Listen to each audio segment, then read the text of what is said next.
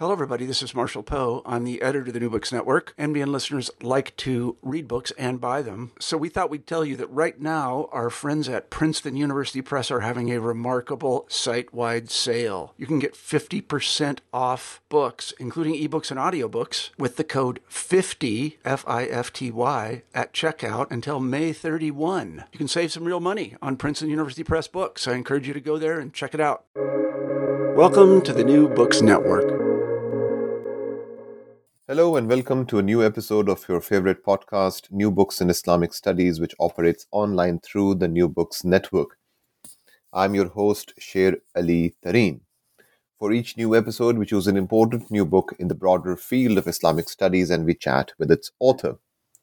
In her landmark new book, Leaving Iberia Islamic Law and Christian Conquest in Northwest Africa, Jocelyn Hendrickson launches a searingly brilliant legal history centered on the question of how medieval and early modern Muslim jurists in Iberia and North Africa wrestled with various thorny questions of living under or migrating away from non Muslim political sovereignty. This book combines meticulous social and political history with nimble and accessible readings of a vast range of sources from the Maliki school of law.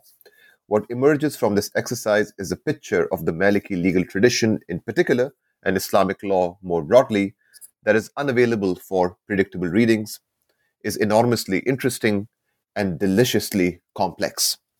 This lucid book should also be a delight to teach in various graduate and upper level undergraduate courses. Here now is my conversation with Professor Jocelyn Hendrickson. Uh, hello, Josie. Welcome to the New Books Network. It is a real pleasure uh, to have you on our show and um, a, a, real uh, privilege uh, to learn so much from your splendid uh, new book, uh, which is an incredibly layered examination of a number of fascinating and important texts. It really is legal history at its best. in in many ways, um, so looking forward to this conversation, Josie. We have a tradition on the New Books Network that our first question is always biographical.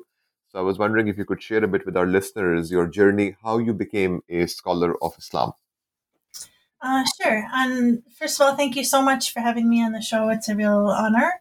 Um, and thank you so much for taking the time to read through the book. My re- interest in religion as a subjective study, uh, not just Islam, but religion broadly, I think started quite early. I grew up on an island near Seattle, and went through a fantastic public school system that introduced students to different religious traditions very early on. They had a major field trip to religious sites of worship in middle school uh, and paid real attention to the history of religions in high school. Uh, I had grown up part Lutheran uh, and part hippie, meaning very pluralist. Um, and so, even with that little bit of diversity, um, by my senior year in high school, I was quite curious about religious diversity and, and bothered by Christian hegemony in the United States. And I remember writing a senior honors thesis uh, for my humanities seminar in high school on the impossibility of a unified world religion. Despite that promising start, though, I, I started practical. I went to the University of Washington as a biology major and planned to be a geneticist. Uh, but once I started taking religion courses, I, I really just uh, turned toward that. I started with a broad survey of Eastern religions and was just completely fascinated. And I knew right away that's what I want to do. Um, and then the next semester, I took Western religions, and I immediately knew that that was what I wanted to study. Uh, so I declared my major in what's still called comparative religion at the University of Washington. And I will always be grateful to my undergraduate program for what happened next, which is that it was immediately pressed upon me that language study is absolutely imperative and time consuming. Uh, to graduate with the comparative religion degree, we needed two years of a language, but to get honors, which I wanted to do, uh, I would need three years of a scriptural language. So that meant Hebrew or Sanskrit or Pali uh, or Arabic or, or the like, you know, a language of scripture. And I had only at that point taken these big surveys of world religions. So I really wasn't in a position to make an informed decision as to what religion I most wanted to study, what I chose was Arabic. I don't really know why, but I chose Arabic, and that meant that I was studying Islam. And I kept choosing Arabic. it took five years uh, to finish my bachelor's because I spent one full year in Cairo studying nothing but Arabic. And after graduation, I went back to Cairo for another full year of Arabic through the CASA program. And by that point, I was pretty sure I wanted to do a PhD in Islamic studies. Uh, but I had a bit of a detour. I had a fellowship to spend a year in Beirut studying religion and conflict. But conflict intervened. The terrorist attacks of September 11th were that year. Uh, and my sponsor helped reroute me to Northern Ireland instead of Beirut, uh, where I was able to do a master's in peace and conflict studies. I also spent a year working in a law firm uh, and applying to law schools. I was very tempted by law school, uh, but especially by the joint JD PhD program in law and religion uh, at Emory University. There's really nothing like it.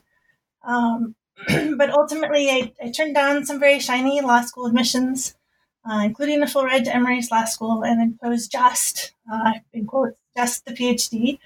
Uh, but these various interests came together very nicely in my graduate training at Emory. Uh, and the dissertation research I was able to pursue in Islam, Islamic legal texts really brought all those interests together. Terrific. So I thought maybe with this particular book, it might be useful for the listeners to hear you sort of um, uh, to begin by setting the stage a bit. Uh, the book is titled Leaving Iberia. Um, I was thinking maybe it will be useful to talk a bit about the the geographical context, the historical uh, sort of context, and the central question, the legal question that these jurists that you that you study are are wrestling with. Um, and maybe I know you you deal with a number of different actors, but maybe if you could just name maybe two or three most central uh, to the to the narrative, and then we'll get more into their thought and other complexities in a moment. But maybe if you could just set the stage a bit, the key question, the historical context, the geographical context, and the main actors. Okay. Uh, so my book uh, examines Islamic legal responses to Muslims living under Christian rule in Iberia and North Africa in the late 15th and early 16th centuries. Um, that's a lot. I, I, think it'll help a little to set the stage uh, to talk a bit about my research process and how I came to those specifics. Uh, so, well, a lot had been written about the status of non Muslims under Muslim law when I first started this project long, long ago, I was interested in the reverse. I wanted to know what Islamic legal sources had to say about the status of Muslims living under non Muslim law. And I very quickly found that all arrows pointed toward the Iberian Peninsula. The fall of Al Andalus, uh, also known as the Christian reconquest of Iberia, uh, is often described as a turning point in Islamic history when some of the first substantial Muslim populations fell under permanent Christian rule. Muslims had found themselves under non Muslim rule in other parts of the world. Uh, the Levant during the Crusades is a good example. Um, but those other historical cases involved smaller populations, or they were temporary, and they didn't leave behind a legal discourse grappling with this predicament uh, of Muslim subjection to Christian rule. In Iberia, we did find a very well established Muslim population that had ruled parts of the peninsula for nearly 800 years, from 711, when Muslim armies first crossed from North Africa to Iberia, uh, up until the 1492 surrender of Granada, which was the last Muslim kingdom in Iberia. So, when Christian kingdoms in Iberia conquered more and more Muslim territory beginning in the 11th century. Large populations of Muslims were brought under permanent Christian rule for the first time. So this really is a, a turning point.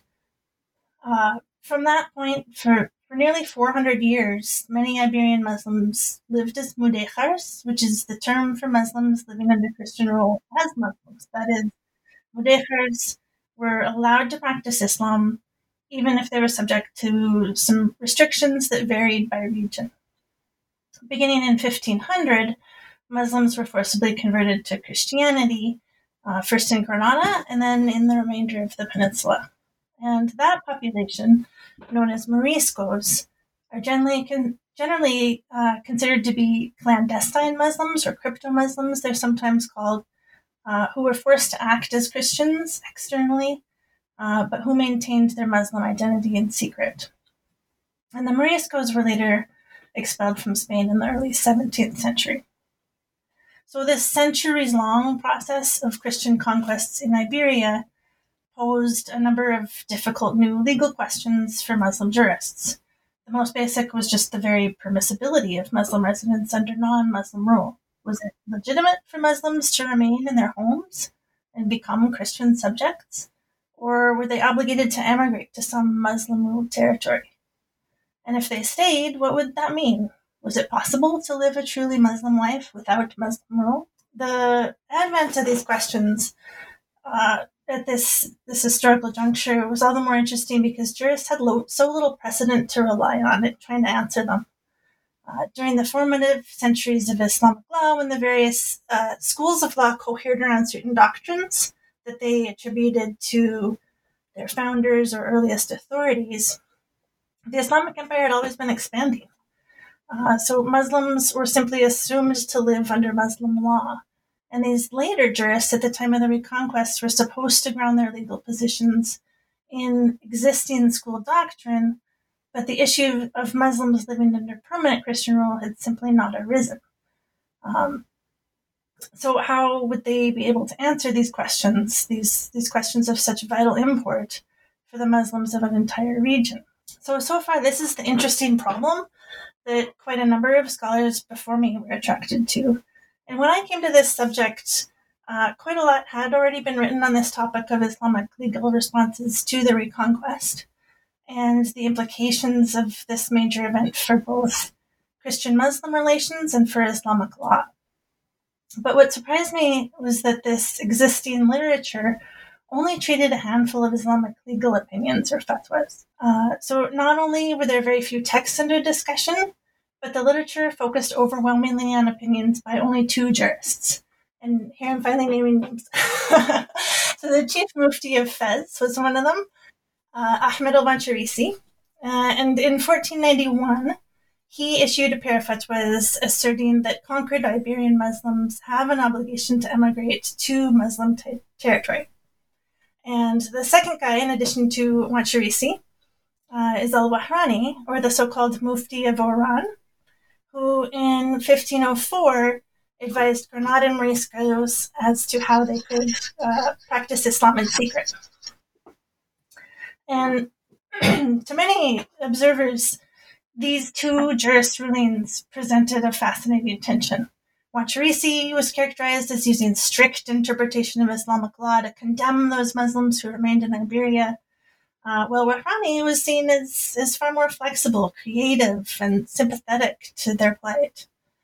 And when I started out, I was fascinated by this tension between Wansharisi and Wahrani, but I was also convinced that I would be able to find more texts to bring into this conversation.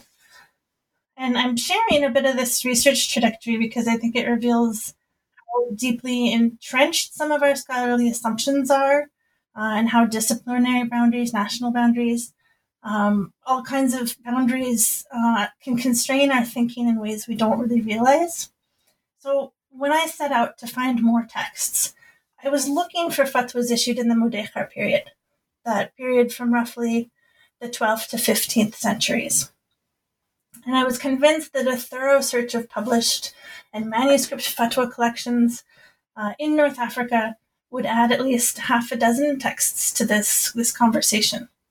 So I spent a year and a half searching through every published Maliki fatwa collection I could find, as well as uh, the manuscript libraries of Morocco, Tunisia, Algeria, Egypt, and Spain.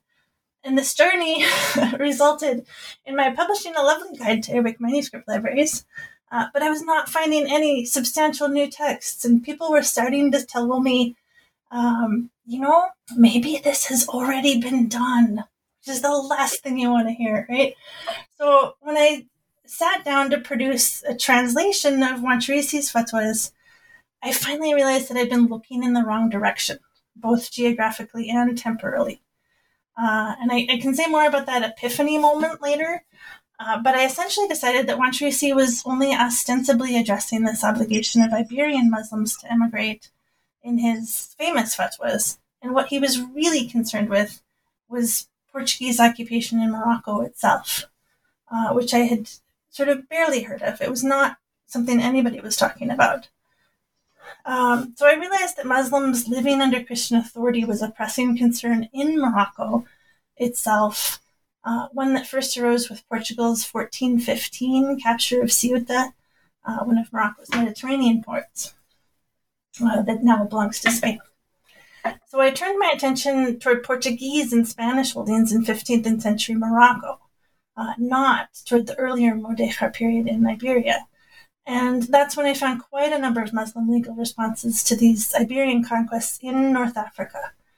Uh, these opinions are preserved in a 17th century compilation of fatwas collected by a Moroccan jurist named Zayati, or Zayati, uh, entitled Al Jawahir al Mukhtara, or Selected Jewels. Um, so, what I do in the book is introduce this Portuguese focused body of legal opinions and then revisit and reinterpret the fatwas by Wansharisi and Wahrani in the light of that material. So, all of these opinions were issued in a roughly 25 year period, uh, and I, I, go through them chronologically, um, giving part one to the fatwas preserved by Zayati, uh, most of which are in the 1480s and 1490s. Part two revisits Wansharisi, uh, his two famous 1491 fatwas, and part three revisits Wahrani's 1504 fatwa. And then I take these three medieval case studies and move to the colonial period in part four of the book, um, which I use to uh, examine Islamic legal responses to French colonization in Algeria and Mauritania, uh, but also use those cases as a way to interrogate uh, the disparate fates of all of the fatwas from the first three cases. Wonderful. So, you know, one of the major uh, conceptual interventions of this book that you signal uh, quite early on is that you're trying to present a new kind of uh, theorization of uh, the fatwa itself as a genre in terms of its form, its purpose, its transmission, the work that it does, um, you know, intellectually, socially, etc. Um, so, uh, could you tell a bit uh, and share with our listeners a bit, you know, what is the sort of new theorization of fatwa that you try to offer here, and how does that interrupt some conventional uh, understandings or wisdom around the genre of the fatwa? Um, so, I mentioned this tension uh, between how scholars have seen Wansharisi's fatwas obligating immigration versus how they have viewed Wahrani's advice to the Moriscos. And these two characterizations actually capture very well two, two trends in Islamic legal historiography, uh, both of which I move away from, and I'll, I'll explain that in a second. Uh, the first trend can be thought of as the closing of the gate of ijtihad theory. So, according to this theory, Muslim jurists were stripped of their interpretive freedom after the 10th century uh, when the major law schools were consolidated. And after that, they, they were left unable to adapt to new realities. So, Islamic law becomes uh, outmoded and irrelevant to the changing needs of society. And for many scholars, Al-Wansharisi epitomized this. His, his opinions represented this orthodox opinion within the Maliki school, one that he just unthinkingly, cruelly applied to Mudéjars because he was unable or unwilling to adapt law to their new realities. Um, so he epitomizes medieval stagnancy for many commentators. And um, ironically, it's precisely fatwas as a legal genre that have also been the most called upon as evidence uh, in the refutation of this medieval stagnancy closing of the gate uh, theory. Fatwas are this great question and answer genre of legal text that show us the kind of concerns that arose in particular historical moments. So, unlike legal manuals that set a statement of school doctrine, uh, for example, that, that has, articulates these rules meant to be good for all times and places, fatwas promise to show us the concerns that aren't adequately addressed by those manuals and, and might have prompted a new question. So they allow us to see the active work of jurists bringing their legal tradition to bear on these questions. So I, I agree with this latter approach in general. Uh, but in their efforts to use fatwas to refute this stagnancy theory, scholars have really focused on fatwas that explicitly address completely novel circumstances or that depart or deviate from some kind of established position. So that is, the most obvious cases of nonconformity or innovation are held up as evidence that medieval jurists continued to exert uh, intellectual effort and juristic discretion.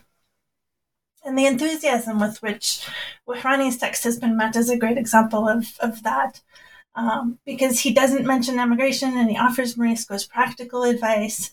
He is celebrated for coming up with an original solution that accommodated Muslim minorities. Uh, and many saw him as arguing directly against Wansharisi's rigid orthodoxy. So, what I argue is that we can find ample evidence for juristic discretion, even in fatwas that appear conservative or that appear to do nothing more than establish, uh, you know, apply an established doctrine to a recurring case. Uh, medieval jurists, you know, the, the so-called gate of ijtihad may not have closed, but medieval jurists did face pressure to avoid the appearance of exercising ijtihad. Um, so jurists like Wansharisi wanted, to the extent possible, to claim that their opinions were grounded in the school's authoritative early sources. Um, so I, will say more about what I see him doing later, but in, in short, the appearance of conformity to the past and continuity with received doctrine is often a strategic fiction, one that Wansharisi works hard to maintain. So even in this case, this jurist who's seen as the epitome of rigid, stagnant orthodoxy is actually exercising considerable discretion uh, and manipulating past past precedents to serve his purposes. So, and more broadly, I, I don't take fatwas at, at face value as straightforward or transparent reflections of reality and of the intentions of their authors. Legal texts are shaped by a variety of factors, including material constraints, political pressures, the parameters as to what is acceptable as a valid legal argument, and professional conventions. I read between the lines and interrogate the possible motives and constraints that shape a given fatwa. In other words, I read fatwas as strategically constructed narratives. And this, this may sound like a really obvious way to approach historical texts, but Islamic legal texts in particular have often been read uh, without this kind of critical interrogation or nuance. Uh, and just as a final point here, a, a theme that encompasses the whole book is the idea that Islamic legal texts are in a realm of competing ideas, and we can try to identify concrete reasons why some opinions have greater resonance for later jurists than others do. So, opinions like Wansharisi's, they don't succeed in remaining authoritative because they're orthodox, uh, a concept that seems particularly unsuited to describe any fatwa, which is an ad hoc, non binding opinion. Uh, instead, there's a range of factors that account for the success of any given opinion, uh, including historical events and the, the dramatic appeal of a text. Terrific. So, in the first uh, part of uh, the book, you examine and analyze in, in great detail and with a lot of um, fascinating um, uh, exploration uh, the eight fatwas from what you just mentioned, Zayati's um, collection, Selected Jewels. Uh, that, of course, uh, is regarding Muslims living under Portuguese authority in the Maghreb who have come under Christian rule. Um, I know it will be impossible to talk in any sort of uh, even briefly about all eight fatwas, but maybe you could select a couple or uh, uh, any you know representative fatwas from this selection to share with our listeners a bit. You know, what are the sort of major trends and differences that we see in these in these fatwas in this collection? And uh, I also want to ask you, you made a point towards the end of this chapter that it's very important to bring this Maghribi context into view and not to assimilate this whole discussion around the much more well-known uh, sort of Iberian context of you know Christian Muslim relations and uh, that unfolding narrative that people are more familiar with. Tell us a bit more about why that is very important to you, the Maghribi context and identity of many of these scholars uh, who are um, uh, you know, represented uh, in the selected jewels um, uh, fatwa compendium. Uh, so don't worry, I won't take you through all eight opinions, but I'll. I want to start with why this is important. Uh, these fatwas preserved by Zayati help overturn a very Eurocentric focus in our understanding of Iberian Muslim relations in the 15th century. They challenge a perception of Iberian exceptionalism. They disrupt a Christian triumphalist narrative regarding the reconquest. And they show Islamic legal texts acting as a form of indigenous resistance to European empire uh, in the 15th century, which I, I, understand from others is something we don't really have. Uh, uh, much of in other parts of the world. So as I've mentioned, Iberia has received nearly all of the scholarly attention that has been devoted to the issue of Islamic legal responses to Muslims living under Christian rule. The story of Portuguese conquest in North Africa has been sorely neg- neglected in general, and the fact that this body of opinions has been overlooked is a glaring omission given the fascination and interest scholars have shown in this legal issue. So these opinions uh, related to the Portuguese in North Africa are not just a similar case to Iberia, but happening somewhere else. They're integrally connected uh, to the peoples and events in Iberia. These are Iberian conquerors who arrived in the Maghreb, occupied most of Morocco's Mediterranean and Atlantic ports, and elicited responses that drew on the same legal categories and precedents that were applied in the fatwas directly related to Iberia. So I'll I'll give just a few examples of what these fatwas are like, and then come back to these broader points. A few of the fatwas respond to multi-part questions that ask the status of Muslims uh, about the status of Muslims who live in Christian-controlled territory or near to it. The questions ask about the legal status of uh, Muslims who fall into set categories. For example, those who merely reside under Christian rule, those who trade with the Christians, those who pay them tribute, those who spy for them, and those who fight alongside the Christians against fellow Muslims. Uh, and there's there's one curious category of Muslims who fish with the enemy. Uh, and the jurists respond to each of these categories with some variation. For example, there's an Ibn Bartal who states that those Muslims who merely reside under Christian rule are disobedient to God. They lose their ability to testify or to lead prayer, but as Muslims, their uh, lives and property remain inviolable. As for those who spy for the enemy, Ibn Barthal states that the commonly accepted view is that spies should be killed. As it turns out that uh, Wansharisi is one of the three jurists presented with a very similar typology. Uh, this suggests that a few jurists in Fez were all given the same questions and quite possibly shared their answers with one another. Based on the biographical information we have for these jurists and some other contextual clues, they were likely writing in the late 1480s. So this is actually well after that first Portuguese conquest of Ceuta in 1415 uh, but it responds uh, possibly quite directly to three other events. Uh, first, Portugal's dramatic conquest in 1471 of both Asila and Tangier, uh, both in northern Morocco. Uh, responds to a peace treaty signed by the new Watasid ruler Muhammad al Sheikh with Portugal, uh, and responds to a number of treaties signed with, with Portugal by port cities on Morocco's southern Atlantic coast. Uh, Wansharisi's contribution to this particular discourse is called his Berber fatwa, uh, because the question asks him about a, Ber- a group of Berbers who failed uh, to relocate when their territory became subject to Christian rule. And this fatwa is particularly important because Wansharisi must have written it prior to composing his two more famous fatwas, uh, ostensibly concerned with Al-Andalus. The Berber fatwa reads like a rough draft for Asna al-Matajir and the Marbella fatwa. The fact that Wansharisi uses the same legal arguments in both opinions again shows that he considered these cases to present the same basic legal problem, just of Muslim submission to Christian rule. So there's a sameness here.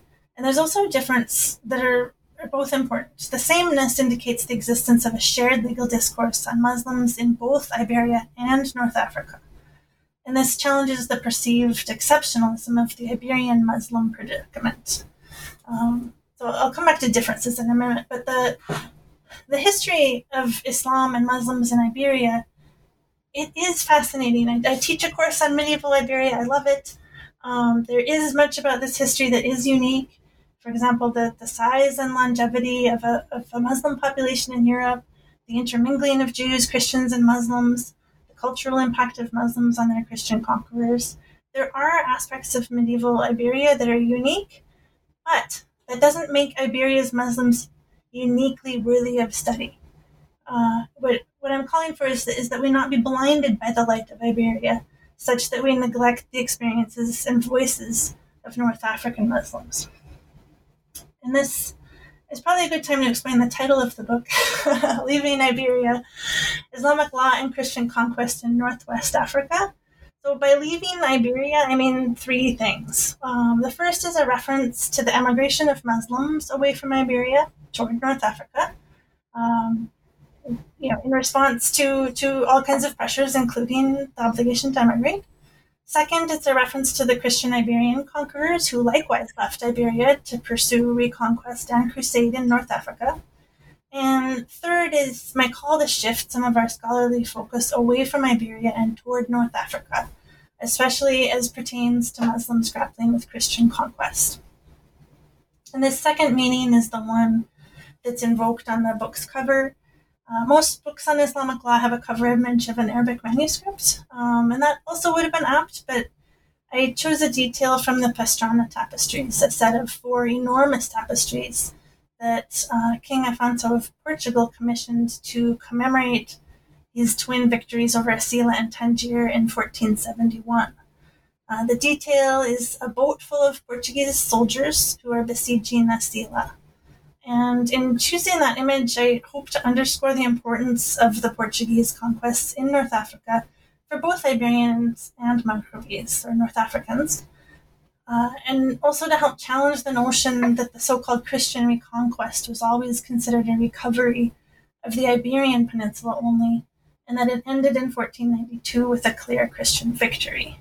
As, as others have shown, both Portugal and Castile originally hoped for great conquests in Africa, and they justified those conquests on the basis of the same notions of reconquista and jihad current in the peninsula itself.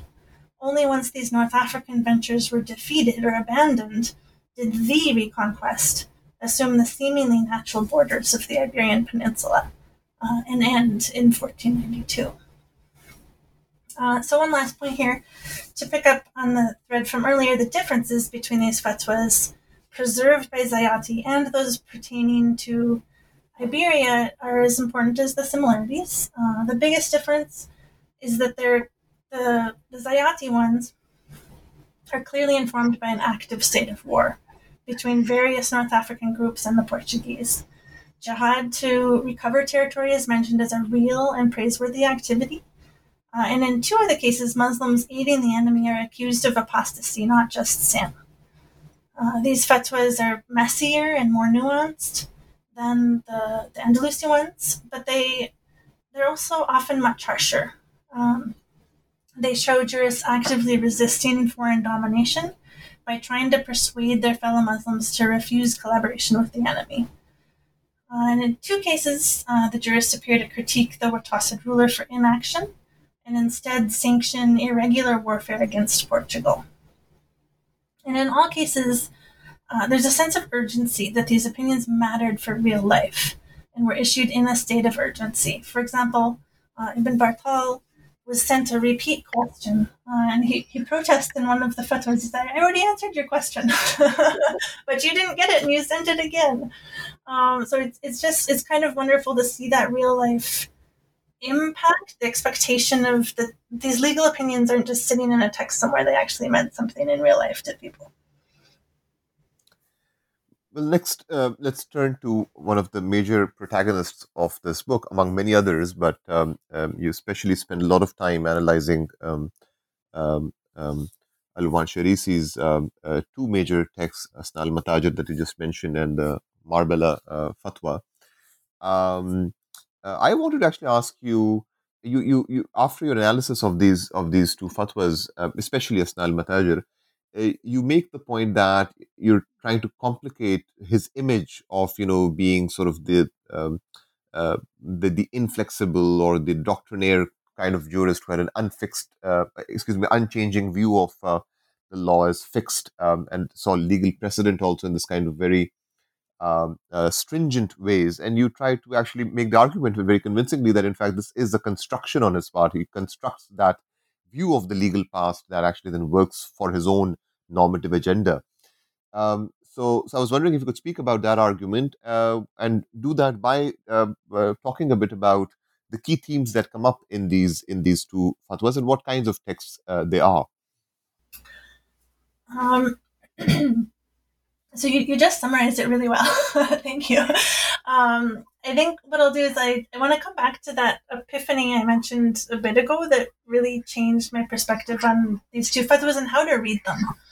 Um, the question components of these two texts are quite memorable and really provide the key to the kinds of manipulations and strategies that I see Wansharisi pursuing um, to, to realize that normative agenda.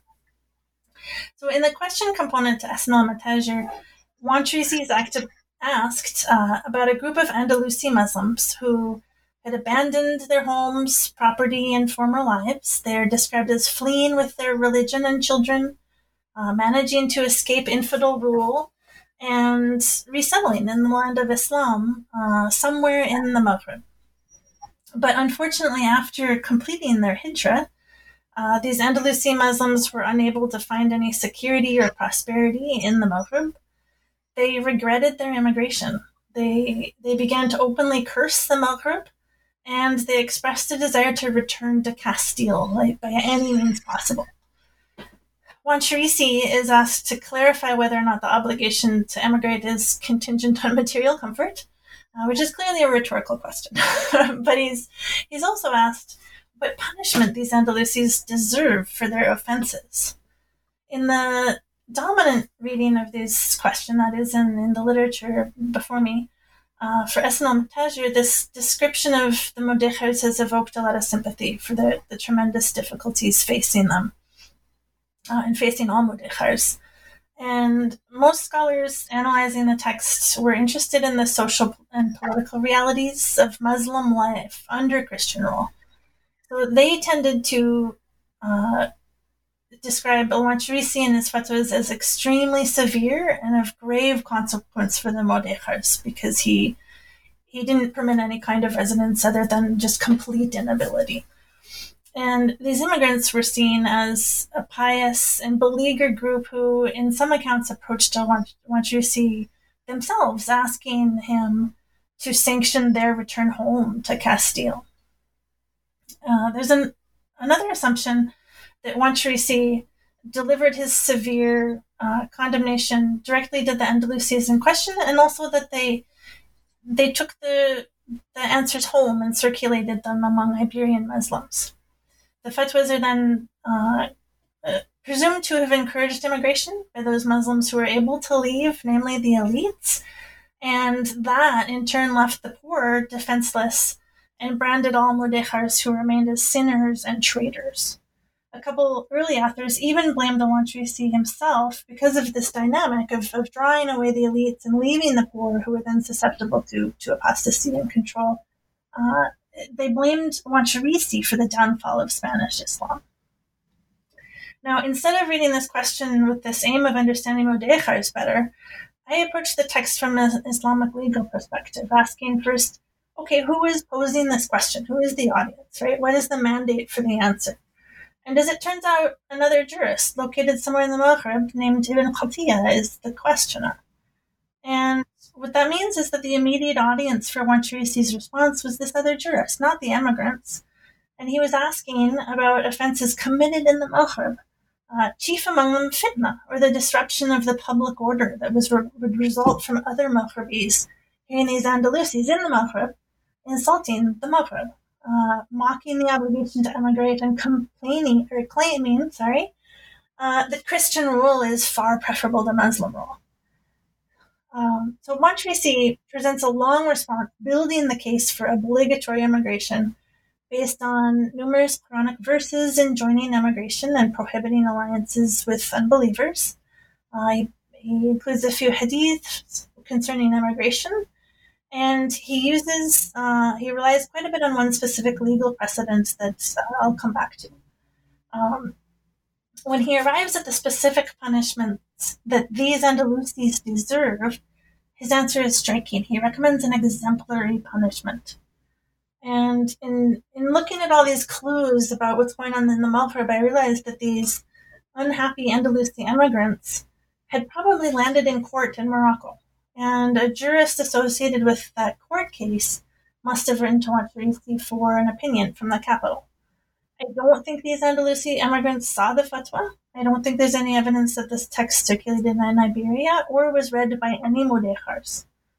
Uh, so beyond his questioner, Wansharisi was writing uh, for a large audience, but that audience was the wider professional legal community that would read the, the Ma'yar, which is his massive 12 volume fatwa compilation, for which Wansharisi is actually primarily known. Uh, and he chose to include Asna al-Matajer and the Marbella fatwa in that compilation, but he excluded all the opinions preserved by Zayati that relate to Portuguese occupation in the Maghreb, even his own Berber fatwa. So, what I argue uh, is that Wansharisi decided to write one thorough, compelling, definitive statement on the obligation to emigrate, primarily because it was a pressing matter of security and territorial integrity in the Maghreb in his time. Uh, he was in a unique position as compiler of the Ma'yar uh, to decide which fatwas would receive a broad circulation. He couldn't know it for sure at the time, but his compilation did, in fact, go on to be copied uh, extensively and become a standard Maliki reference work. So he, he could have composed this one compelling statement that he wanted to preserve and circulate in the context of his Berber fatwa, or in the context of Ibn Qatiyya's questions about the Andalusi immigrants and the man from Marbella. And I argue that Wansharisi chose the latter as the more compelling frame.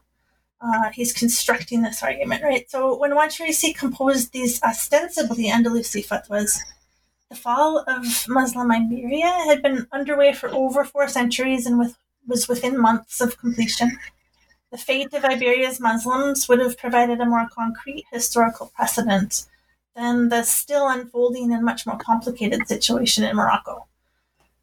And this tragedy would also have served as a warning for Wansharisi's present Maghribi audience of the consequences of, of complacency in the face of unchecked Christian advances. So I read between the lines and see Asna al-Matajer, in which a, a Maghribi jurist writes for a Maghribi audience about offenses taking place in the Maghrib, as a powerful but veiled commentary on the foreign occupation of the Maghreb in Wansharisi's time.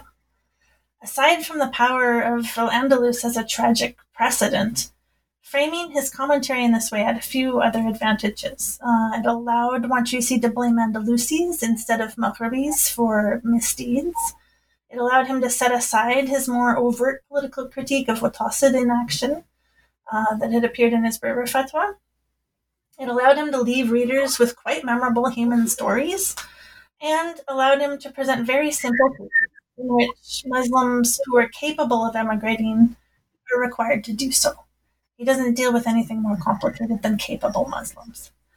Um, in the Marbella Fatwa, just briefly, Wansharisi is asked about a man who had remained in that city to look for his brother he this man becomes an invaluable spokesperson for the community and helps them negotiate with Christian authorities. The question is whether or not this man can remain for the purpose of helping others. But the question also describes this man and all those around him as capable of emigration. So again, Wansharisi avoids uh, any terribly difficult uh, questions and again prescribes emigration, refuting the idea that seemingly more meritorious acts could be a reason not to emigrate. And if we turn to Wansharisi's answers, he engages in quite a few distinct strategies to convince readers of the obligation to emigrate under nearly all circumstances aside from immobility. And I see all of these strategies as instances of juristic discretion that require originality and skill, legal dexterity, but that ultimately are in the service of, a, of an opinion that's meant to uphold what we might consider uh, as a conservative rather than an accommodating opinion. And I'll just mention a couple of these strategies. The, the first is unacknowledged borrowing, or what today we would call plagiarism in modern terms. Thanks to the work of other scholars, we know that Wansharisi borrowed extensive material from an earlier Andalusi jurist named Ibn Rabia. And Wansharisi distributed parts of Ibn Rabia's fatwa as the answers to both Asna al-Matajir and the Marbella fatwa along with much of his own material taken from the Berber fatwa or composed anew for this, this new composition. Normally, jurists cite their sources, uh, but failing to do so helps Wansharisi build his case. It bolsters his own authority because um, he looks like the author of all this. And more importantly, he avoids having to admit that Ibn Rabia wrote his text in response to uh, a very particular problem, which was the considered opinion presented to him of another jurist who advocated the permissibility of remaining under Muslim rule. And that other jurist had a number of, of seemingly good reasons.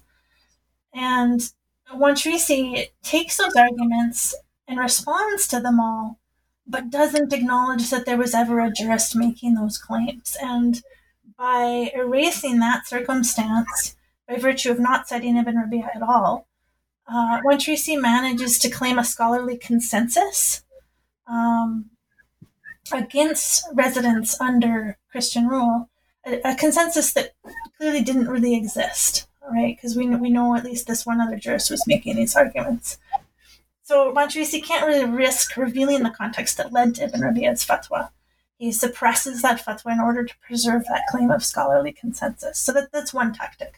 And I'll just mention one other strategy uh, is Wansharisi's attempt to make a new ruling look like a seamless continuation of an old ruling, grounded in the established doctrine of the Maliki school's earliest masters. The new ruling is that conquered Muslims must emigrate, right? And the old rule is that lone converts, that is, people living in infidel territory, Dar al Harb, who convert to Islam must emigrate to Muslim territory. They're not allowed to remain where they are, and their property is not given protection as inviolable until they bring it with them to Muslim territory. In plain logic, there are disparities between the case of a lone convert to Islam and the case of a whole community of Muslims whose territory is suddenly conquered uh, by non Muslims. But the first case, the lone convert, had been discussed and could be traced back to early authorities. So Wansharisi expends considerable effort in equating these two cases. And that allows him to apply or claim that he's applying this well established rule uh, in Maliki doctrine uh, to this uh, case that he sees as simply another facet of this old case.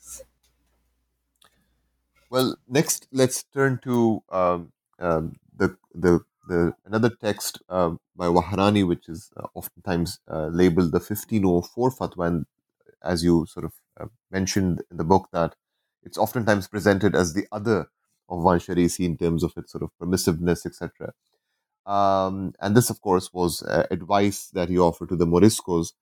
Uh, first of all, uh, you show, in fact, in this chapter uh, that this, in fact, is not a conventional fatwa, but a different kind of text. So I was wondering if you could speak a bit about what kind of text this was. And just generally, what kind of advice did you offer to the Moriscos in terms of um, their engagement with the non-Muslim uh, sovereign uh, authority. So Wahrani's text is is this really amazing, relatively short text meant for the Moriscos.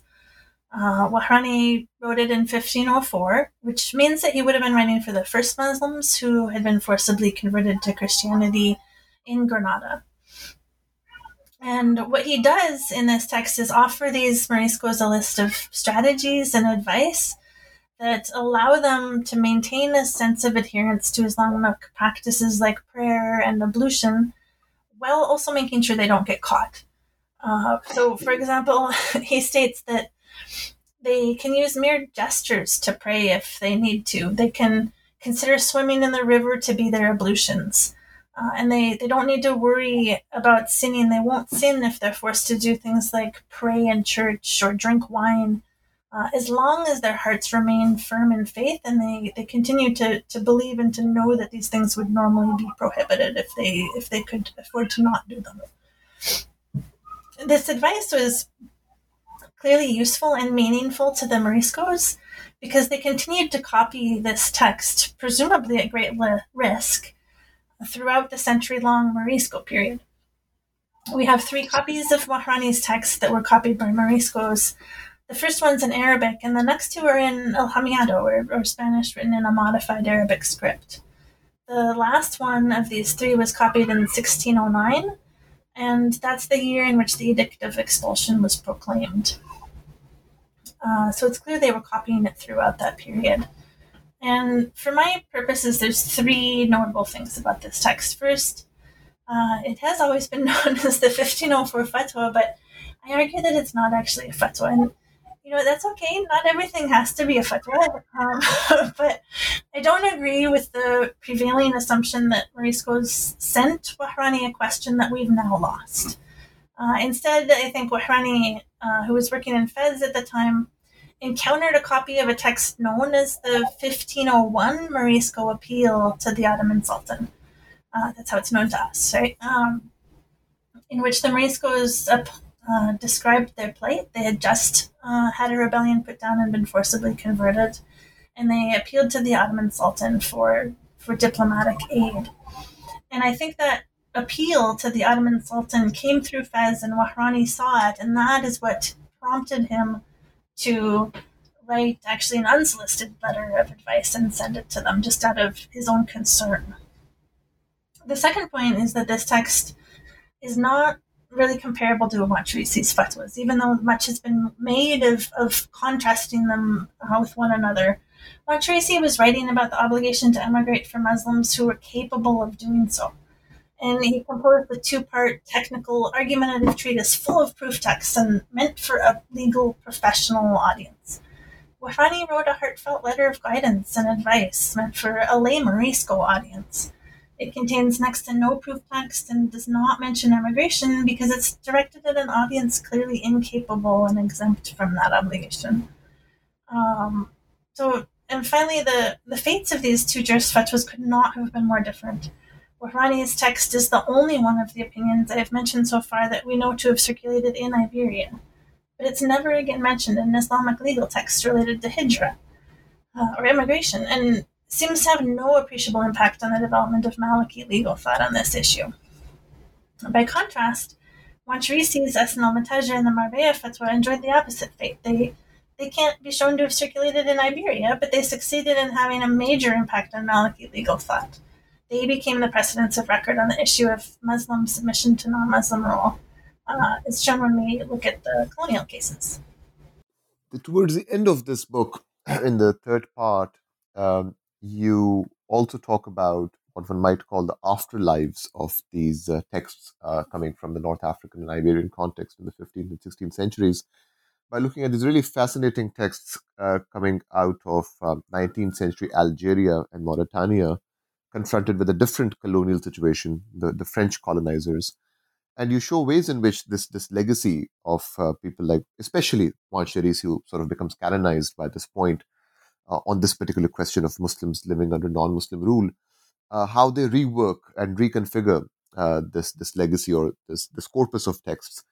So, uh, as a broad question, first, I was wondering if you could speak a bit about some major similarities and differences between these two contexts of Algeria and Mauritania in terms of how they engage and reconfigure the thought of uh, Wansharisi uh, and Maliki law more broadly in terms of this uh, particular question. So these colonial cases are interesting because we get to hear both sides of the debate uh, on the obligation to immigrate, and and that's quite different from Wan era. For the Mauritanian case, for example, we have we have quite a few fatwas and legal letter, letters that support an obligation to emigrate, but but just as many that support the opposite, the permissibility or even desirability of remaining under French rule. And in the Algerian case, we have quite a few opinions advocating emigration, Uh, and we only have, in that case, one fully extant opinion rejecting that view. But in the corpus, there's a lot of traces of other scholars who must have been defending uh, the permissibility of remaining under French rule as well. So I, I think there's two fairly interesting things to note about the Algerian debate. One is the very personal nature of the debate. so in the fatwas preserved by Zayati, we, we get a lot of these dry typologies, like, you know, this category of Muslim does this, this category does that. They spy or they trade. But in Algeria, many of these jurists making these arguments are themselves faced with a choice of remaining in their homes and accepting French rule, uh, accepting a post with the French, or emigrating. And we see some really awful personal attacks. Um, we also see jurists changing their mind. in the Khalaf one text advocating immigration, there's a note marveling at the fact that this this guy who's who's put some commentaries in the margin has lost his mind. you know, he he advocates immigration. He he quite severely attacks another jurist for all the things he does that. Uh, interestingly, mirror the things um, that Al-Wansharisi talks about in the Marbella fatwa, and then that jurist who has made all these commentaries linking this this opponent directly to the Marbella fatwa, he himself then goes and moves uh, and accepts appointment under French rule. So this is, is something that's personally impacting the very people who are writing, which is quite different from the earlier cases. Um, the second thing that I found really curious about the Algerian case is that it would seem to me of, of the three earlier cases, right, the three cases that these jurists could look back to, there's the Zayati fatwas that grappled directly with Christian invasion on Maghrebi soil.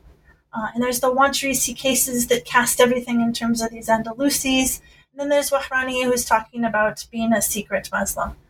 I I thought, you know, why not look back to Zayati's cases? Why not see that direct connection with fatwas that are issued in a similar context, you know, a Christian invasion in North Africa? But that's not what they look back to. Um, the the Al-Wansharisi fatwas become dominant, and I think one of the reasons for Algeria is that um, it, it really is. Al-Wansharisi seemed to be right in a couple ways. He was right that the tragic fate of Al-Andalus would be seen as a conclusive precedent that made him look correct in his judgment. It, that, that historical fact validates his opinions for later Muslims. And he was also right, I think, in, in his strategy. His strategy of doing that paid off, uh, flipping from what he could have written about, which was um, Portuguese occupation, he could have preserved the Berber fatwa and elaborated that instead.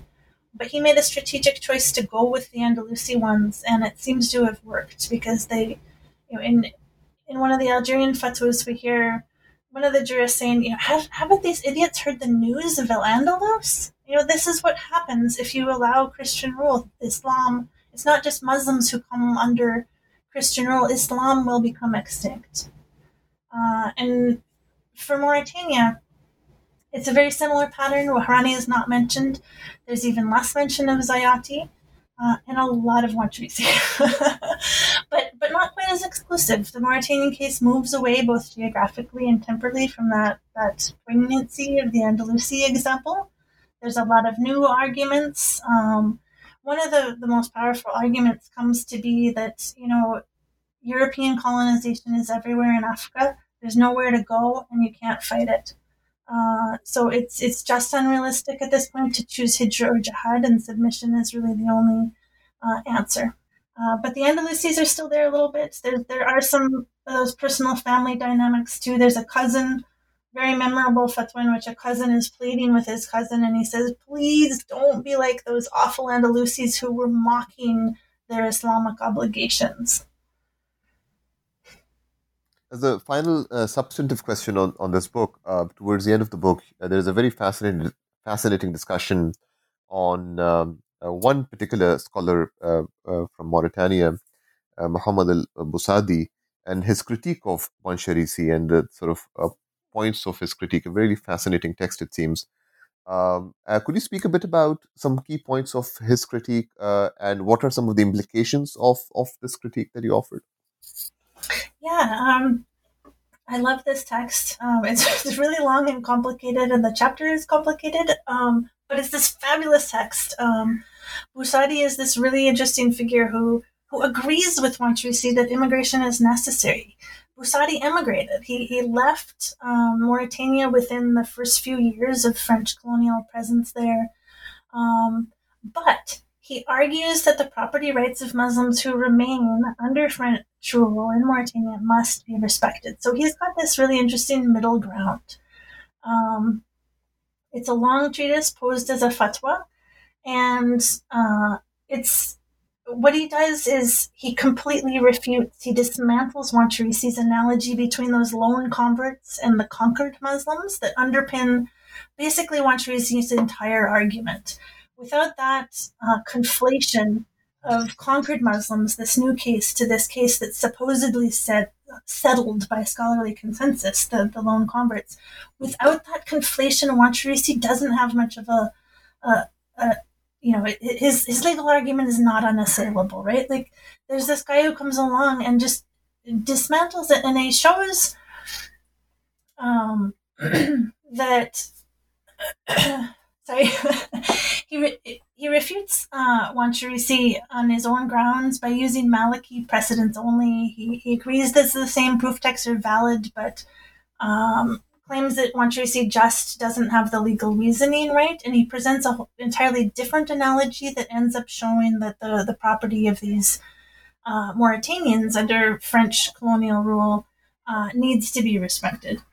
And I, it's just a fascinating document. The bit, but the big takeaway there for me is that Wansharisi doesn't succeed in making these opinions the the predominant uh, Maliki statement on this legal issue because his reasoning is, is seamless or watertight or because he's orthodox or right. It's, it's because of this other constellation of factors that later jurists chose to treat his opinions as correct and they kept having resonance for people. Um, and it's, it's just really great to see this that, that uh, dismantling of his opinion by Bosadi. So, as we're coming uh, to the end of our uh, uh, time, Josie, I was wondering if you could share a bit uh, with our listeners about what might be the next project you might think to do. Uh, so there's a few. um, one thing is, I'll just say i am still working on this book, and so is in case since um, there's there'll be an online companion to this book on the on the Harvard site, and I'm uh, putting the finishing touches on a couple Arabic editions that'll go up there. Um, and there'll also be a downloadable PDF of the book. Um, so that is coming. Meanwhile, I'm finishing up an article uh, length project on Taqiyya in colonial Mauritania, which is a bit of an offshoot from this. And there's a, a project on Wansharisi's treatise on reprehensible innovations from the 15th century. Leaving Iberia Islamic Law and Christian Conquest in Northwest Africa by Professor Jocelyn Hendrickson, published by Harvard University Press in 2021. Uh, thank you so much, Josie, for coming on the show, for your generous time, and for your really lucid and splendid um, answers to these questions, and really for generating and producing uh, this incredible um, and incredibly rich um, and uh, complex uh, book that I'm sure will spark discussions and conversations among scholars from multiple uh, fields of knowledge. Uh, so, thank you so much. So, this was my conversation with Professor Jocelyn Hendrickson about her wonderful new book, Leaving Iberia. I hope you enjoyed this episode of New Books in Islamic Studies, which operates online through the New Books Network.